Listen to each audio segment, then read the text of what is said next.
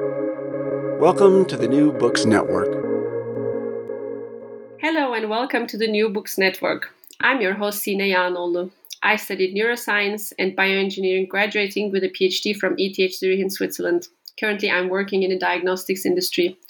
Today, I have with me Dr. Martin Abrahamson and Dr. Sanjiv Chopra to talk about their self published book, Conquer Your Diabetes Prevention, Control, and Remission. The global epidemic of diabetes and prediabetes afflicts more than 1 billion people.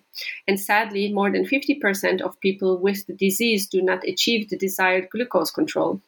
In Conquer Your Diabetes Prevention Control Remission, Doctors Martin Abrahamson and Sanjiv Chopra, two Harvard Medical School professors and master clinicians, provide a roadmap for people with diabetes to manage their condition and live rewarding and fulfilling lives. Martin Abrahamson MD FACP is an associate professor of medicine at Harvard Medical School and previous chief medical officer at Joslin Diabetes Center. He lectures globally on diabetes and has spearheaded educational initiatives on diabetes for physicians around the world. Sanjiv Chopra, MD, MACP, FRCP, is a professor of medicine and served as the faculty dean for continuing education at Harvard Medical School for 12 years. The author or co author of 12 previous books, including Brotherhood, Dharma, Destiny, and the American Dream, which he co authored with his brother Deepak, he is the recipient of many prestigious teaching awards and a sought after speaker lecturing internationally. Together, Drs. Abrahamson and Chopra direct the Division of Continuing Medical Education at Boston Boston's Beth Israel Deaconess Medical Center, a major teaching affiliate of Harvard Medical School, and have been conducting CME meetings for more than a quarter of a century. Thank you, Drs. Abrahamson and Dr. Chopra. Thank you for joining me today. It was so nice to have you with us. Thank today, you for inviting great, us. Great, great to be on your show. Thank you. Thank you. Um, first off, what was your motivation in writing this book? I know this is asked a lot. There's so many books about diabetes. There's so many opinions out there, blog posts and everything. What did you want to convey to diabetes patients with with this book? Um, okay, I'll I'll start and Sanjiv will continue. Um, I there are a lot of books about diabetes, but I think our book is unique it brings in a very personal perspective. It brings in stories about people. Uh, it talks about the latest developments in all aspects of diabetes, our understanding of diabetes, how it's managed, the newer treatments, the newer insulins, the newer technologies to manage diabetes. It covers two of Sanjiv's favorite topics, the microbiome and coffee, and the role that they play in uh, diabetes and, in fact, in other diseases. And we'll cover more of that as we conduct this interview.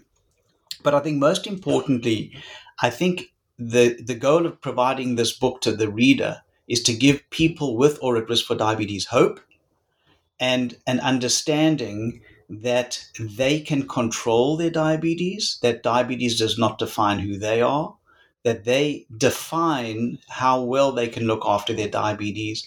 And by bringing in stories of our patients, we give examples um, of people who have really inspired us to continue to take care of people with diabetes. And I'll let Sanjiv continue.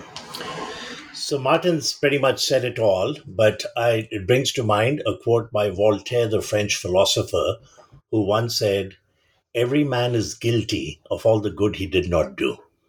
So Martin and I conceived writing this at the early start of COVID lockdown. And we said, you know, between us, we have almost a century of experience since we graduated from medical school.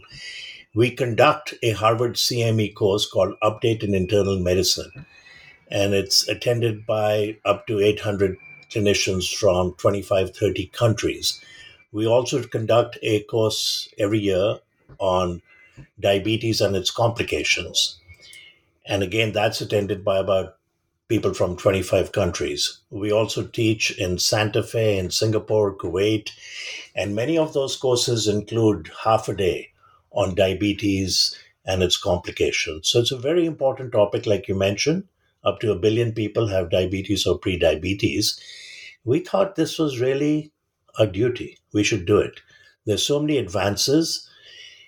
The mantra we used for our CME courses, which we share with all our faculty, is that we're going to inform, we're going to inspire, and the third I is people will learn how to integrate this newfound information and knowledge into their lives. And as Martin mentioned, we have so many stories in there. We actually did some research and came across a gentleman by the name of Wilbur Cross, who 20 years ago, without continuous glucose monitoring, having to take multiple injections of insulin for type 1 diabetes, climbed Mount Everest. And then he scaled all the highest peaks in all the continents. And then he went on a trip to the North and South Pole. And it reminded us of a quote by Sir Edmund Hillary, the first person to climb Mount Everest with the Sherpa Tenzing Norgay. And he was asked, What was the crowning achievement of your life? Being the first person to climb Mount Everest? He said, No, no, no. All I did was leave a footprint on a mountain. He said, It is not the mountain that we conquer, but ourselves. So people with diabetes, like Martin said, should not let that disease define who they are. They can achieve many things, they can scale great heights, they can conquer it, they can even go into remission, as we talk about with certain diets, including intermittent fasting, weight loss, bariatric surgery. An amazing procedure. It's sort of sad commentary that so many of our fellow citizens need bariatric surgery. But when it's indicated and done, two years later, the cost savings from all the medications they've come off or much lower doses pays for the bariatric surgery. And it's one surgical procedure that's been shown to increase longevity. So pretty remarkable. You know, I, I think the other the other aspect about the book is that this is not just about type one or about type two diabetes. It's comprehensive in that it covers all all types of diabetes, including diabetes during pregnancy, which we can talk about. Um, and there are many other books that talk about this particular diet or that particular diet, and this is what you should do. And it's focused more for people with type 2 diabetes, um, and it gives people sort of what, only one sort of type of diet that they can that they should follow, and that's going to you know reverse their diabetes or cause their diabetes to go into remission. And we felt that those books are a little narrow in their perspectives. Uh, in our perspective, we felt that we needed to be broader. We needed to include um, in information for people with type 1 diabetes. We needed to include the very the various options regarding diets for people with type 2 diabetes, diets that have had some success, diets that have claimed some success but not necessarily have had too much scientific evidence to support them. Um, uh, and and at the end of the day, the message to people is that you don't have to embark upon massive weight loss, and you don't have to go on a starvation diet to achieve success. You can achieve an, an amazing amount of improvement in your health with small bits of weight loss with a steadfast approach to changing your lifestyle and doing things that work for you as the individual rather than following a prescribed program that somebody else writes down for you. And so that that together with the stories of the people that have inspired us, um, we think is was our duty, as Sanjiv says, to bring to the public. It, it also marked the 100th anniversary of the first injection of insulin in a young boy in Toronto, Leonard Thompson. And so it was timely in that manner. Martin had a patient for many, many years, and I'm going to let him tell the story about her.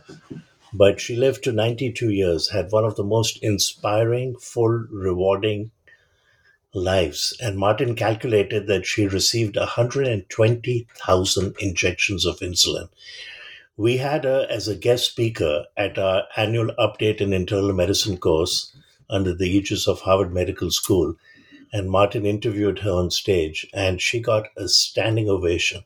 So, Martin, tell a little bit more about that amazing lady. Yeah, so um, I'm going to start off by giving you another quote that we put in the book, and that is uh, a Winston Churchill quote.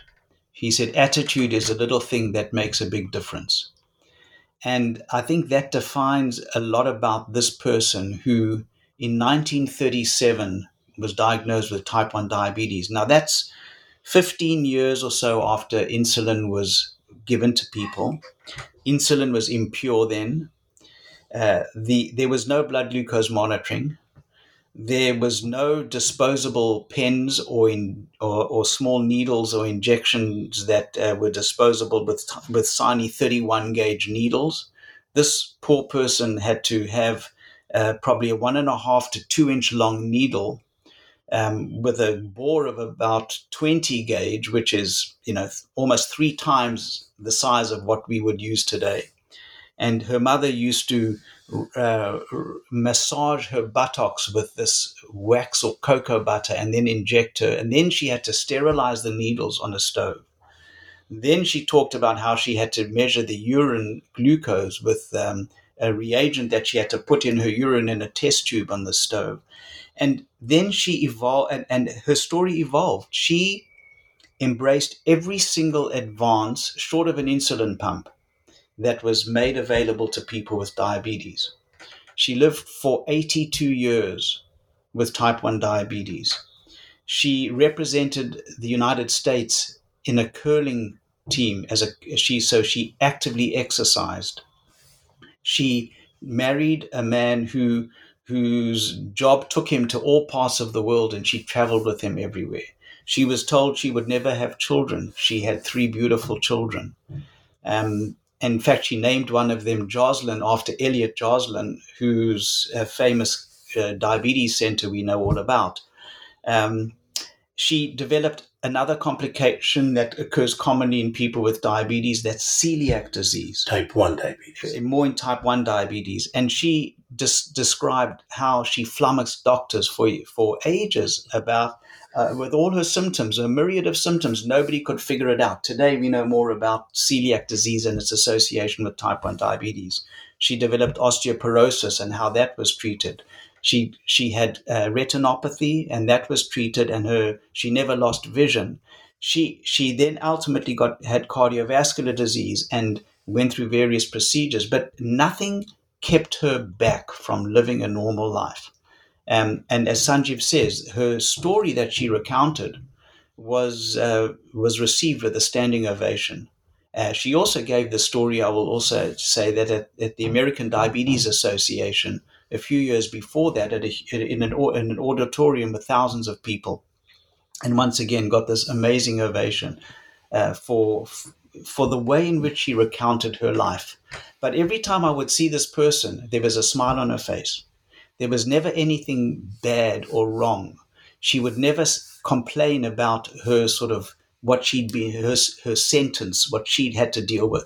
It was always about what can I do to improve my glucose control? How can I use continuous glucose monitoring devices? Uh, at the age of 85, she was using a continuous glucose monitoring Amazing. device. Amazing, amazing. woman. Amazing.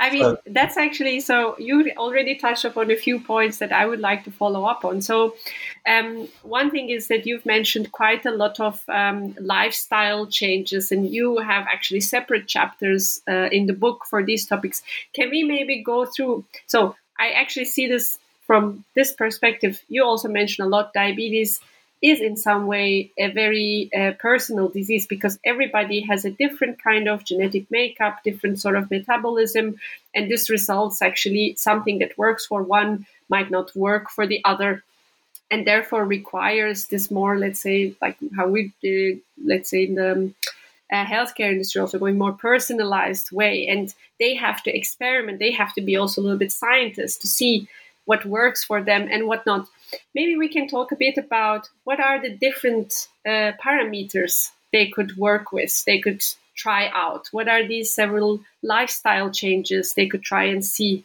what works for them? So I'll take a stab at it first. Um, what comes to mind is a very dear friend of mine, whom Martin also knows, and he has type 2 diabetes and he has continuous glucose monitoring. And he has discovered that if he goes up and down a flight of stairs three times, it has a more pronounced decrease in his blood sugar than if he is 30 minutes on a treadmill. He's discovered that whole wheat and regular bread makes no difference. He knows exactly what, what will happen to his blood sugar excursion with everything he eats. And his hemoglobin A1C is 5.9. This guy is thriving. Nothing stops him. He's philanthropic, travels all over the world. You know, there's a saying feedback is the breakfast of champions. Feedback is the breakfast of champions. He's a living example of that. So, different things work for people differently. And I think it has to do with your physiology, your metabolism, but also the gut microbiome, which we now call the second human genome, the inner bacterial forest, newly discovered organ, 100 trillion bacteria in our gut.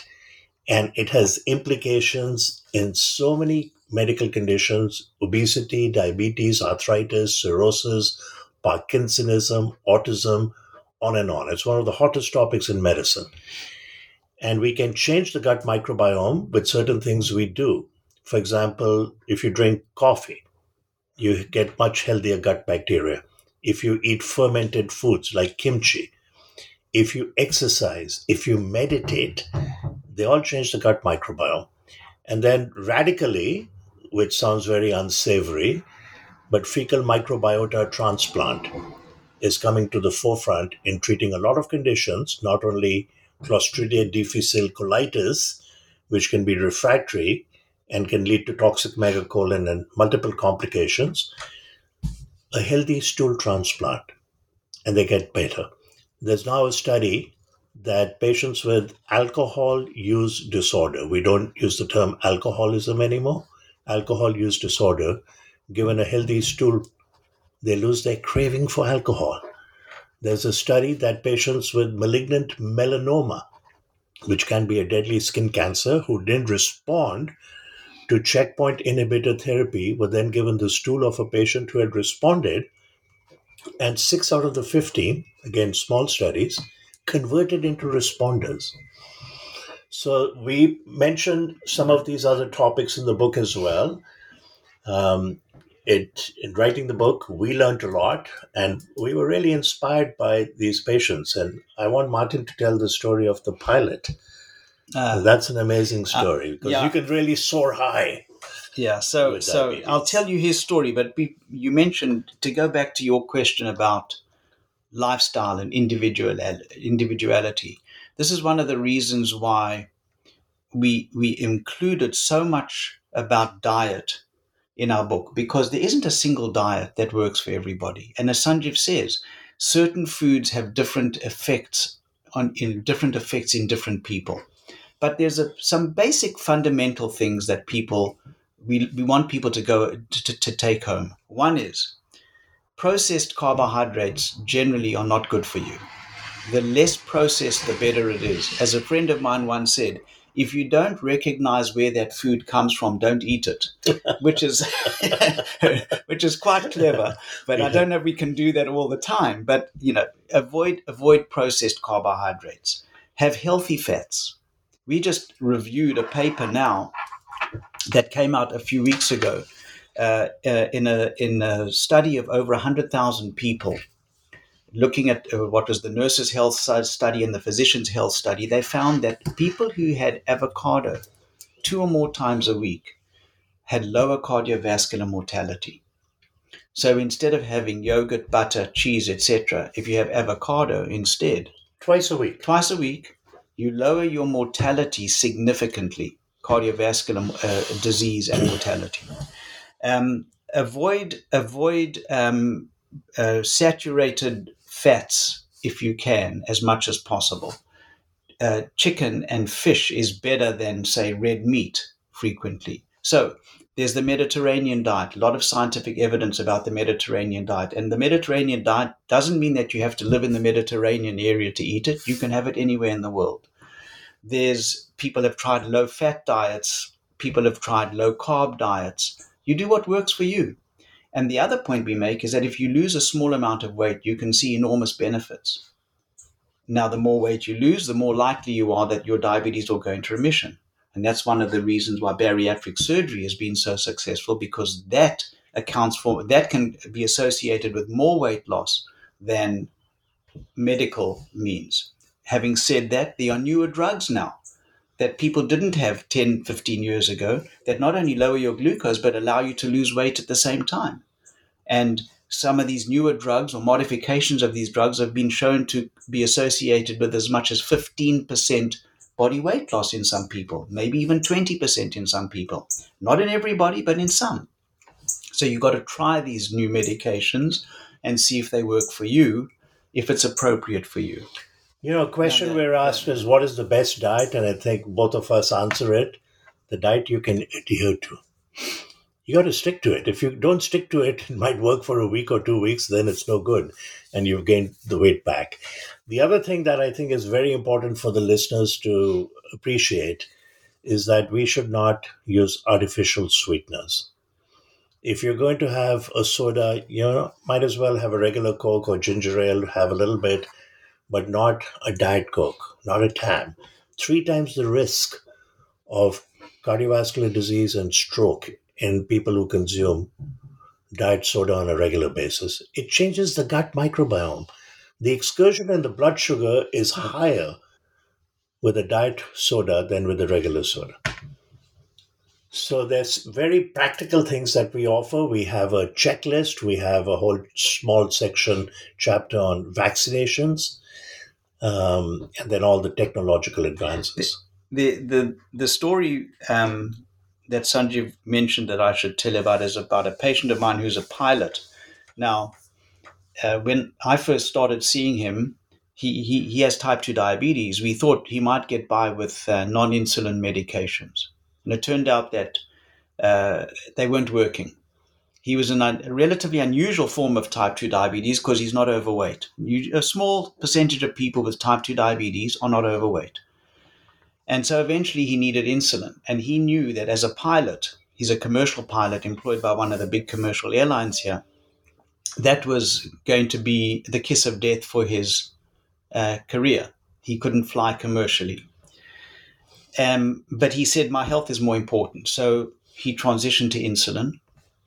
Uh, but he started with a bunch of other pilots, started working towards lobbying the FAA in the United States to allow pilots, people on insulin, to fly. And uh, you probably are aware of this, but in Canada and the United Kingdom and certain parts of Europe, the regulatory authorities began to allow pilots to fly who were taking insulin, provided they fulfill certain criteria. And the American uh, FAA was a little behind, should we say, in that. Um, I got involved in going to a meeting to try and lobby them uh, through the American Diabetes Association, um, and they kept uh, applying to the FAA to get permission to fly. And ultimately, to cut a long story short, with the advent of continuous glucose monitoring, which is then enables you to calculate what percentage of your glucoses go above a certain range, below a certain range, the FAA set down certain guidelines and regulations by which they would allow pilots to fly if they fulfilled these certain criteria with regard to their glucose levels. And which he did. He complied with everything. Two days before his license was about to expire. Now he'd been working for the for the airline in defense. He'd been working for the airline on the ground, training other pilots, so he didn't lose his job, but he couldn't fly. And his dream is always, as Sanjiv says, to fly two days before his license was due to expire, he got the approval that he could fly again. And he took off. He was the second pilot in the United States to on insulin to on insulin to be allowed by the FAA to fly. But he persevered. It's a, it's, it's a lesson in perseverance. But his health came first. He made his health come first. So we used to say to people who are diagnosed with diabetes, especially type 1 diabetes, who need insulin for survival, um, you know, there's two things that you can't really do. One is mountain climbing, the other one is flying an aeroplane. Um, and the third one, I said, sometimes be careful when you go scuba diving. Well, all of those three things are allowed, uh, happen now. So we know about the mountain climber, and I just read recently that another young person with type 1 diabetes just climbed Mount Everest. We know about the flying, so the flying is not an issue. Scuba diving is is not a problem because people can, you know, know what their sugars are, can check their sugars all the time. So there really isn't anything that somebody with diabetes cannot do if they want to do it. That's great. And I mean, I can also, from the stories that you tell and also you share in the book, I can really see it does require from the patients quite a lot of dedication and mental power in some ways. And Sanjiv also uh, basically touched upon this, like with regards to diet, best diet is one you can adhere to because this, let's say, compared to a person who is not living with diabetes, just creates all those things you have to think of, all the rules you have to adhere to. So this requires quite a lot of mental power and you also touch upon this mental health. So, how um, can um, basically the um, family, friends, and physicians of um, people living with diabetes can support this, uh, you know, mental load in some sense? I mean, this really requires a very strong person to live, uh, manage the disease, and even do and you know soar to the skies, as Sanju says. This is not this is not an easy task, huh? Yeah, you know, at, at the end of the day, um, all of us are seeking happiness. And Albert Schweitzer once said, Success is not the key to happiness, happiness is the key to success. I write about this, I speak on this topic, and I think the two ingredients of success are one, you have to be happy. And the underpinnings of that is having a cadre of good friends, ability to forgive, doing things for others. Three F's friends, forgiveness for others. And the fourth one is expressing gratitude. And if you express gratitude, you'll be happy. But happiness is more than the sum total of happy moments. And in order for us to have sustained happiness, we have to find our purpose and live it. Mark Twain once famously said, The two most important days in your life are the day you're born and the day you find out why what's your purpose? So i think successful people like the people martin's talked about they have they're happy. They're happy in their career. They're happy with their families with their friends. And they have like you said they have determination. They have grit which we can define as having passion and perseverance for a long-term articulated goal. It's a wonderful ted talk by angela duckworth based on her research. She's also given written a book on grit and whether it's college students or West Point graduates or CEOs, the ones who are most successful with grit and they're happy. That's just simple, so simple. So if we have type 1 or type 2 diabetes, we can be happy. You can. Now, we do know that, you know, depression and yeah. um, feeling burning out is an issue. No question about it. We see this with patients. We have to counsel patients about it. But life today for somebody with diabetes is so much easier than it was in years gone by. First of all, there's newer ways of keeping uh, keeping a tab on your glucose. You can wear a continuous glucose monitoring device. You can see what your sugar is all the time. Some people say, "I don't want to know what my sugar is," and I say, "But if you don't want to know, who does want to know?" Number one. Number two, um, the the medications for type two diabetes are easier to administer, uh, less risk of low sugar reactions, and so on. So there's and, and more effective. Um, so and they can cause weight loss. So the medications are better. The insulins are better today than they ever were before. Much more physiological. The delivery systems for giving the insulin, it's painless pretty much the uh, whether it's an injection with a syringe or a pen device or insulin pumps today are much more advanced than they ever were. There are pumps today that that um, are uh, embedded with software that enables the blood glucose to feed into the pump, and then the pump can adjust the rate of infusion of the insulin based on the glucose, what we call a hybrid closed loop. And we're getting closer to what we call the autom- the auto- the um, the the, the automatic pancreas, the completely automated system. We're getting closer to that. Um, so this things are so much easier. But Sanjiv touched on it: friends, support, a loving family, um, and healthcare providers that care for you, but care not just giving you a prescription, but actually listen to you and understand you. And as a very famous diabetologist who passed away a couple of years ago said, and I'll quote him, he said, I tell my patients, regard me as a friend with a special knowledge to help you. Because that's what he thought he was. That's what he regarded himself as. And that's 100% correct.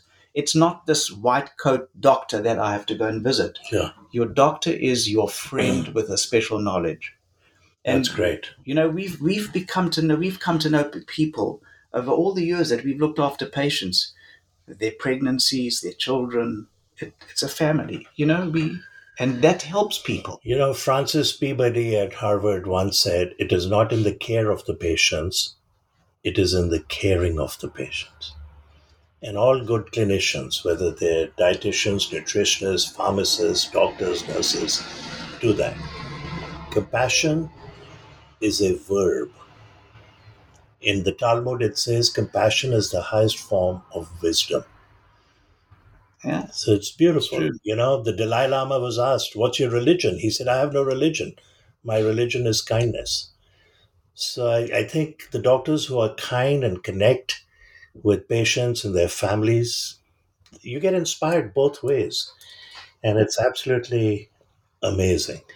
And and then, you know, although it's rare, people can go into remission. Mhm. Intermittent fasting, we talk about three patients one of whom had been on insulin. All of them had been on insulin, one of them for 25 years.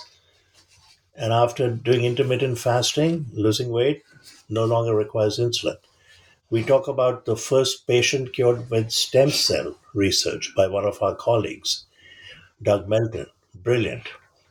Heads the Harvard Stem Cell Institute. So there's always hope. You know, Napoleon was once asked to define a leader. He said, A leader is a dealer in hope. That's so we, true. we need we need a lot of those leaders these Yes. days.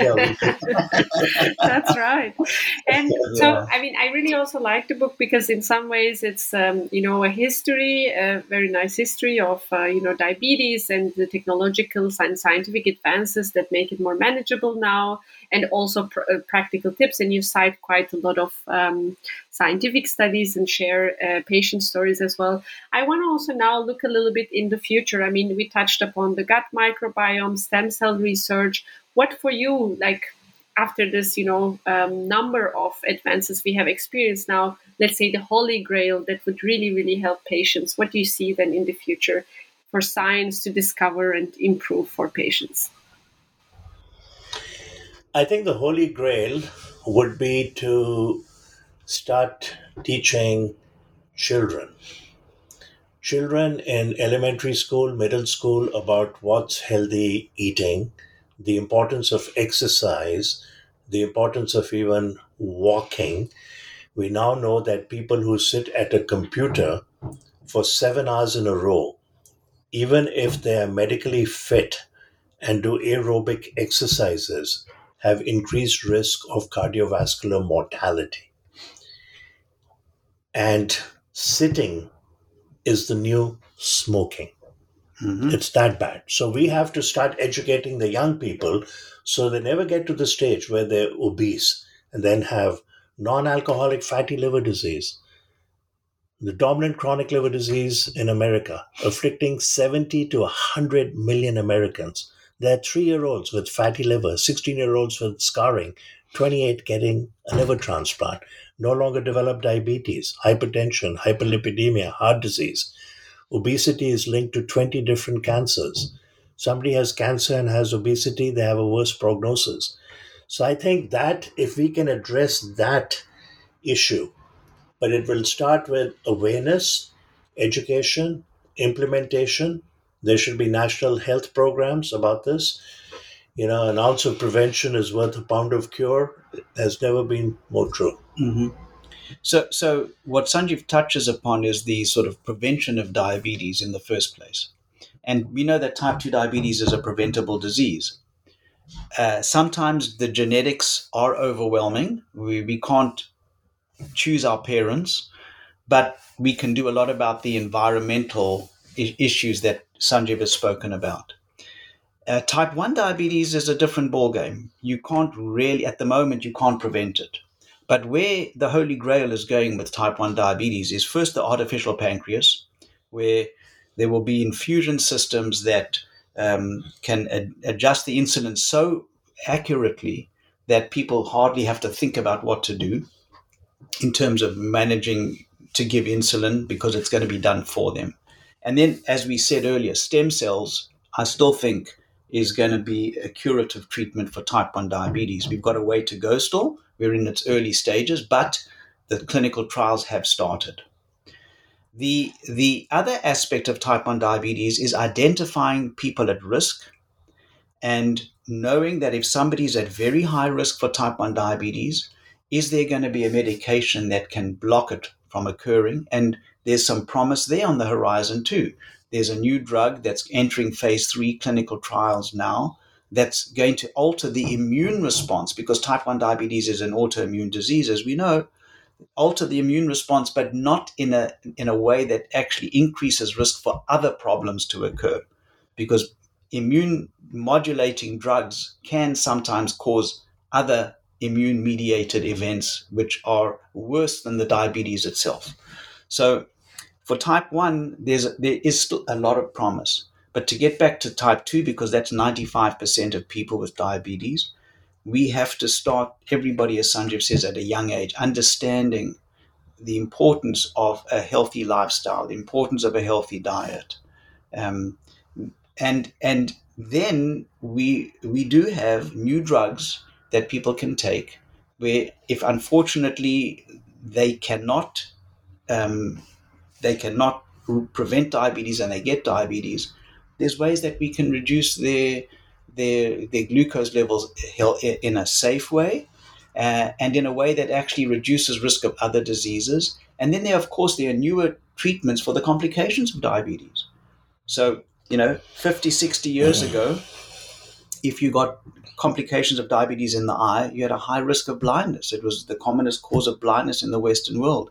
Well, revolutionary treatment. Once again, one of them was at the Joslin Diabetes Center um, uh, over 60 years ago. The laser, the laser, um, laser treatment reduced reduced blindness significantly, and now we have newer drugs that can be given to people, uh, injected in the eye that can are, are sight saving. So we have early identification of uh, these early complications, pick them up early, treat them aggressively, and you can reduce the risk of these things progressing progressing too. I think the other thing that will happen is will be the use of artificial intelligence, which I uh, I think a better term is aided or augmented intelligence. There now uh, you can look at somebody's retina without dilating the eye not only will it tell if they have diabetic eye disease and how severe it is, do they have hypertensive disease, it will tell the gender and the age of the person. Eye exam, gender and age. There are trucks going around villages and small towns in India where they people line up and get their eyes looked at, and if they have diabetes, then they're referred to a center. So, artificial intelligence, I think public health measures, education for young people, all this will fall into place. So, everything in prevention, in diagnostics, as well as treatment. So, there are much uh, yeah. interesting mm-hmm. things things to come yeah, things to come. Yeah. And um, then I would like to touch upon a little bit on gestational diabetes. So, um, how is it different in type 2 diabetes, and what does the research know about um, gestational diabetes? Well, you know, um, we define gestational diabetes as really diabetes that develops during pregnancy.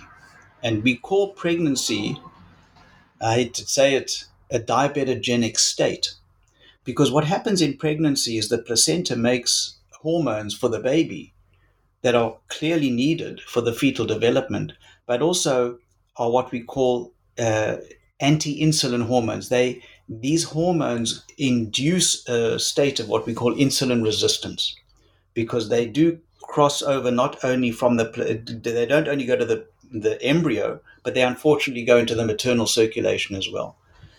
And when they increase insulin resistance, the pancreas has to sort of rev up its production of insulin to overcome this resistance. And for women who develop gestational diabetes, their pancreas just can't quite do it. So their blood sugars tend to rise. And that is an early indicator that maybe that pancreas may not um, may not be as efficient as it should be in years to come. So, because of that, once the baby is born, of course, all the hormones that cause this insulin resistance go away. But if there's weight gain after pregnancy, or even if there isn't weight gain, but the pancreas is still being strained, there is a risk that that woman can develop diabetes later in life. So, we know that women who have gestational diabetes have a higher risk of developing type 2 diabetes. The studies looking at people with gestational diabetes have also shown that there are some women who happen to develop type 1 diabetes when they're pregnant. And there's nothing that they can do about that. Oh, wow. And that's and we can do tests to diagnose that. There are special tests that can diagnose type 1 diabetes. Um, so that's a small percentage, but it does occur we also know that women who develop gestational diabetes, now the studies show that they have a higher risk of developing cardiovascular disease later in life because of this insulin resistant type of state. So, women who develop gestational diabetes need to be checked regularly after their baby's born, need to be screened regularly for diabetes, need to make sure that they have good blood pressure control, need to make sure that their cholesterol is normal, need to be active and need to obviously keep their weight as close to normal as possible. I think the other thing to uh, I'd like to bring up is coffee. Uh-huh. So coffee lowers the risk of developing type uh-huh. 2 diabetes in men and women and it's true for both regular and decaf coffee. Coffee also lowers the risk of developing seven common cancers, cirrhosis of the liver, and now there are studies that men and women who drink coffee, published in the New England Journal of Medicine, Annals of Internal Medicine, Lancet, have lower total and cause specific mortality. Coffee is markedly anti inflammatory. It contains chlorogenic acid, one of the richest antioxidants. We're learning that in obesity, in cancer, in heart disease, inflammation is the enemy. So that's a clue, and mm-hmm. I think we can uh, work on that. The other thing that we are getting clues from are bariatric surgery. So some patients, very soon after bariatric surgery, before they have lost any weight, diabetes goes into remission. The gut microbiome has changed. It doesn't change if you do what's called gastroplasty or a sleeve. It changes with a Roux Y. What is changing? The gut microbiome what about hormones like ghrelin and other hormones? So there are many clues out there. Need some very bright young people to, and people like you to solve it. Right. So um, yeah. actually, just that you touched upon remission, this was um, uh, the question I would like to close with. So maybe for the uh, uh, listeners who might think that diabetes, you know, when you're diagnosed, it's you know finished. You have it for life what does it mean to have a remission state in diabetes? So, so people with type 2 diabetes can go into remission. Um, not everybody will, but the majority won't. But I'd say 5 to 10% of people who lose enough weight can go into remission. More importantly, even if you cannot go into remission, you can control your diabetes and you can control it not just control the numbers but you can control your life in such a way that you can lead a happy healthy successful life. And there's nothing that you shouldn't be able to do. And that's a very important message that we give patients. When people walk hmm. into the room and say well now i've got diabetes. Does what does this mean?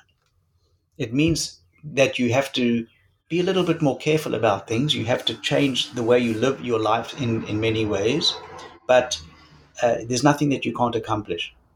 I think Martin harped on this earlier, and I think it's very important for the listener to hear it again.